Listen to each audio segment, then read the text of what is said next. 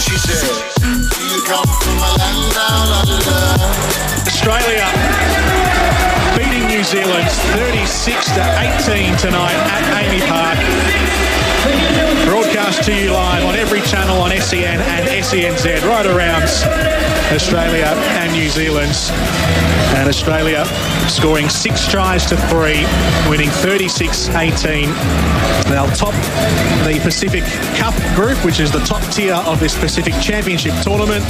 And they should, even though it's in New Zealand next week, go in as favourites now into the final of this tournament. Convincing win for the Aussies.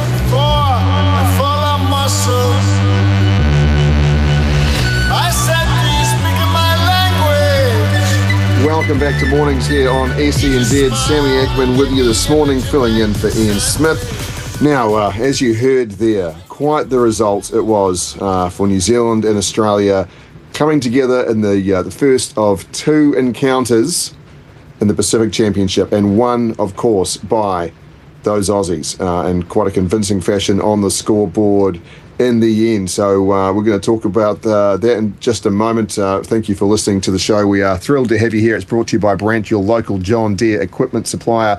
We're joined on the line by the host of SEN's Breakfast with Brandy and Vossi and a former kangaroo himself and Greg Alexander. Always grateful for your time on the show, uh, Brandy. Uh, your initial thoughts to what was a, uh, a willing test Well, Sam, we're both filling in. You for Ian Smith and me for Andrew Voss. So, uh, yep, happy to chat. And uh, look, it was a good test match, and we all wait, we were waiting for this one. I'm probably a little surprised that we didn't start the Pacific Championships with the Australia Kiwi match, and then they didn't have to double up and and back up uh, two weeks in a row playing each other. But this one's in New Zealand, uh, so that should advantage the Kiwis uh, somewhat. Um, I, I think the final score was probably a little bit misleading. You know, two tries in the final two minutes, 78th minute Ben Hunt, the 80th minute Cameron Murray. Uh, so that blew the score out from 26 18 to 36 to 18. I, I, I enjoyed the test match. I thought there was some good moments, uh, some very good performances by the Australians and the Kiwis. Um, and I thought the first half, five tries scored in the first half, four from, or four that involved kicks.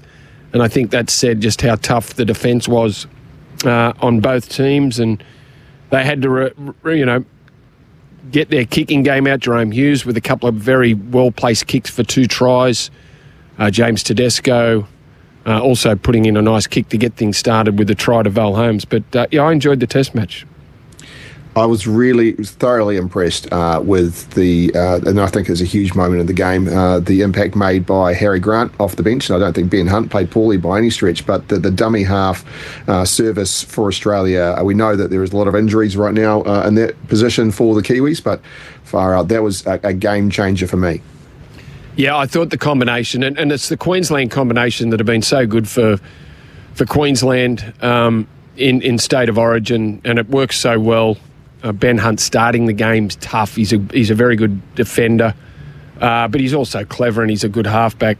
Um, and when if he can play, and I thought he did a good job. And then Harry Grant off the bench, I thought that was probably the difference in the two sides. There was some really great, nice touches from Hamiso Tabuai Fidow.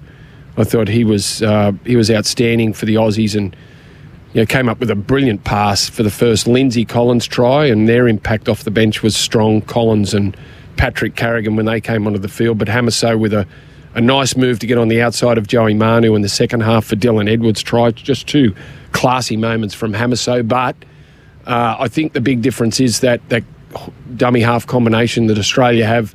No Brandon Smith, no Jeremy Marshall King for the Kiwis, so you know, if you've got Kieran Foran, who's doing a great, you know, Kieran's doing his best, but he doesn't play hooker week to week.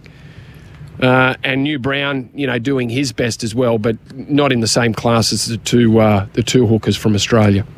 Yeah, this the speed that uh, when when uh, the dummy half play was was rolling on was was quite phenomenal. We look, we know the, the Australians are world champions. We know they're a strong side, but I was really uh, intrigued by the by the forward back battle and uh, a man that you know well uh, with your Panthers connections of James Fisher Harris. He is uh, he, he went into not just his usual aggressive mode. This was full beast mode from mm. James Fisher Harris in this test. Uh, yeah, it was, and uh, you know it's great. I, I, enjoyed, and James, new captain too. I mm. I loved the chat before last week's game, before the Samoan game, and he he he almost answered the questions like he plays the game, just brutally honest and just short and sharp to the point. Uh, doesn't do much talking on the field. It's all you know, leads by example. I, you know, I love him, and he and he was as tough as anything on on Saturday afternoon. I thought him and Joey Tapine were, were fantastic early uh, in the first 40 minutes, uh, and it was a it was a great battle in the middle. Uh, as I said, the impact that both Lindsay Collins and Pat Carrigan made when they came onto the field was, I, I thought, immediate. And uh, but the the forward battle, as it always is in the Australia New Zealand games, with Fisher Harris and Moses Leota, the two Penrith boys who were so good through the season. Uh, Joey Tapine.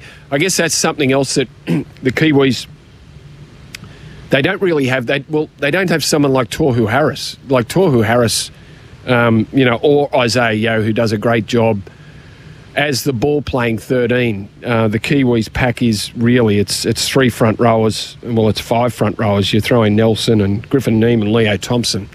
Six front rowers without a without a ball playing lock. It does limit the Kiwis, I think, a bit in attack. Well, they just can't rely on that as an extra option. So there, there's a point of difference too between the two sides. Yeah, certainly. Uh, the injuries and availability of the Kiwis has been uh, a difficult mm. one uh, to take on. And uh, if Tohu Harris was available, he, he, I agree with you, Brandy. He'd be a, a complete lay down Misere. Absolutely. Yep. Uh, now, as as we look at this uh, this game, there was uh, some good moments from New Zealand. I thought the way that they were uh, plugging away and uh, and pushing the uh, pushing the game right up until those late stages was impressive because that game could have got away on them much earlier than it did scoreline wise. So, given that we're backing up this week, does do you take an advantage? You've played in, in back-to-back tests uh, before. Mm. What, what's you, given this is a final uh, and that mm. there was quite quite unquote nothing on the line as far as uh, what you look to achieve for next week goes. Does New, do you think New Zealand fired all their shots? Do you think there was any rope it open this at all?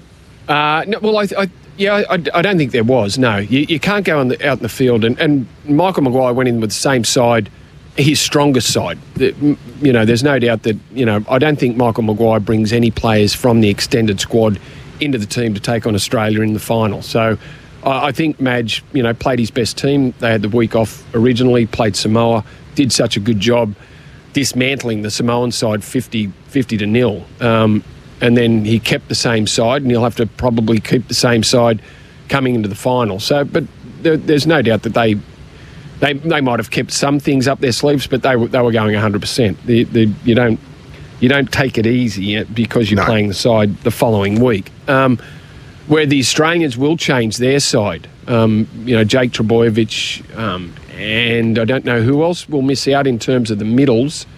I think he'll keep Yeo and Carrigan, but they're still paying Haas and Tino to come in, and also Flegler's got to drop out, doesn't he? he well, he, well he, I guess Fleg hell of a player, but when you've got uh, when you've got Tino and and Haas well, two, not leaving them out.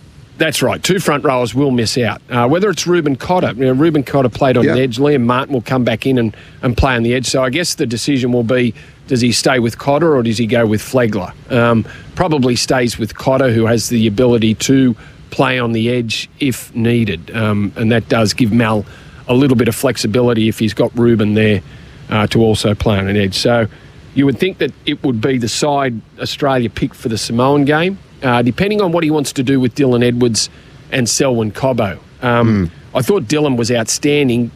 Um, you know, whether the, the drop kick goes against him, I don't know. Um, and whether Mal thinks that, because Selwyn was pretty ordinary in the game, in the opening game for Australia. Um, very slow to turn and chase the kicks. Really wasn't that interested in running the ball hard, which when Selwyn runs hard, he's a, he's a hard man to bring down. I, I, I thought he was really off the pace in the opening game. Uh, so that will be a decision Mal will have to make whether he goes with Dylan or, or Selwyn comes back into the lineup. But otherwise, yeah, well, you've got Payne Haas and Tino who were so good in the, the opening game against Samoa uh, for the Aussie team. Uh, they'll come back in and be the front, uh, the starting front rowers. Now, uh, we obviously we've mentioned Harry Grant. That that jersey is tattooed on his back. He's not losing his spot. Uh, but given that this is, this is the final, you mentioned these uh, these options they have. Do you think someone like Nicho Hynes uh, will probably drop out to allow for a, a bit more size on the bench? Uh, I think so. You know, Nicho did well when he came onto the field, but I, I, I think you know I, I think with the fact that you know Nicho can you know jump anywhere really, uh, but generally he's covered for the halves, and I think you've got you've you've got half cover with Ben Hunt. Uh, you know, if there's an injury, if if someone if one of the halves went down, Ben Hunt can play half and Harry Grant can play hooker. So uh, I think you've got that covered. So I, I think he'll go. I think Nicho will probably miss out and he'll he'll stick with what he went with in the, the opening game against Samoa. You mentioned before, um, speaking with Greg Alexander, former Kangaroo, uh, I'm I was really impressed to see uh, Madge Maguire pick a team that he has the intention of playing through all three games because that's was that's what it was like, Brandy, wasn't it? You, you, you, pick a team and you earn a spot, or you or you, your spot gets taken away from you, whatever it happens, rather mm. than uh, rest and rotation we've seen usually. This is, I think, within this uh, within the camp, it, it, must be an emboldening feeling knowing that this is this is what it is. You're not just if you're here, you don't just get handed a jumper.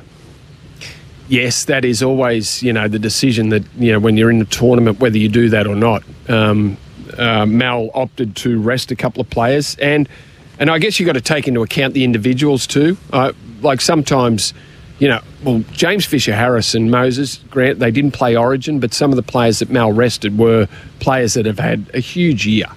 Um, you know, and I, I've kind of been a you know I, I don't know if we can just keep flogging the players that play in every game. The players that play rep footy through the year origin back up for their clubs through that period they might miss a game because they're forced to rest. Uh, but it's it's a big season. And then those team those teams and the players involved in the teams that went through to the grand final that's a lot of footy. And then you roll around you have a week off and you're back into training again after a grand final and then you've got three games, and you know for the for the Australian, uh, they're three big games. Um, so I can understand the resting some players and not not not really cheapening the jumper by bringing some players up, uh, but you know when you look at the individuals, I think you have to take into account what sort of season that they've had, and do they need a rest? And some some of them do. Some of them need a rest. It's it's a long season, but I understand you I understand what you're saying about the Kiwi side. Yeah, pick your best side and go with it, and don't just reward players because you know it's a rotation policy. I, I get both. I get both sort of theories on it. Oh, look, you, you, see someone like Valentine Holmes who comes in the difference he uh, he can make his, his strike, uh, and you wouldn't say no one could sit here and say that uh, Jake Trbojevic and Thomas Flegler don't deserve to be correct uh, in the Kangaroos reckoning. They're not they're not players who are um, who are investments in the future. They're, these are right now uh, capable of, of standing and delivering a test outfit. So completely comfortable with that. Now, uh, it's in New Zealand. We know it's a different uh, a different ball game when it comes over here. We also know that New Zealand has proven themselves in recent times, and uh, by recent, I'm, I'm, kind of talking over the last 10 and almost 20 years now, for being fair. They are a tournament team. When the, the, what happens to them in pool play does not decide what happens to them when they've suddenly a trophy on the line. Yeah, that's true. That is true, and and so for that reason, I, I, I'm I'm discounting what happened. Not not that the fact that you know Australia won the game, but I I, I don't think what happened on Saturday in Melbourne uh, will have any bearing on what happens um, in Hamilton. I, I I just think both teams are quality. I think there's a couple of players out of that Kiwi side that will be looking for a little bit of redemption. Uh, Dylan Brown, I, I thought was very quiet. Jahrome Hughes I thought did a great job. Uh, Dylan Brown can play a lot better than what he did on the weekend. Uh, Joey Manu was probably outpointed by Hamiso. So, um, yeah, both teams both teams are great teams. We've spoken about the strength of their forwards. Both sides are strong. We've spoken about the points of difference with the, the, the, the dummy half combination with Australia probably giving them a bit of an edge, a ball playing lock. Uh, but that does not mean by any stretch of the imagination that the Kiwis aren't a big chance of winning. They're, they're a great team. There's, and they've got some great players and could quite easily turn the tables on Australia if Australia aren't on, on their game. So it, it is it's that simple, really. Um, uh, both teams are full of class players, and you know, it'll it'll it's a contest coming up. Can I cannot wait for it, uh, Brandy. It's going to be special. And now, uh, as you as you know, uh, the the haka is a pretty special moment, but. I don't know. The, the key, I, I, think the Kiwi side, in, in, my personal opinion, of any um, any form of sport in this country, the Kiwis deliver their haka in the most passionate way of, of any sporting team uh, that I uh, have got the joy of watching. And far out that that the intensity of the the haka uh, walking up and the in the kangaroos rightfully holding their ground uh, in the boomerang shape uh, for that stare down that was intense. Yeah, I, I love watching it too, and, and I, I, think the All Blacks do a pretty good job at the haka as well. Yeah, they're um, right. Yeah, yeah. but um, yeah, yeah, it's great theatre and the emotion. Um, you know, it's a shame that uh, after all that passion and emotion involving the haka, and then Jamayne Isaako puts the ball then just puts a puts a pin in the balloon. It's all gone. But uh, yeah, the haka was fantastic, and it's great, great vision, isn't it? When you see them walk up to the Australians who are holding their line, and you had Nicho Hynes rubbing heads with Ronaldo Mulitalo and uh, Big Nelson. Uh, that was great in the Samoan game too. The, the you know the two war dances between Samoa and and the uh, the Kiwis and the face off it's it's all good stuff and adds to it.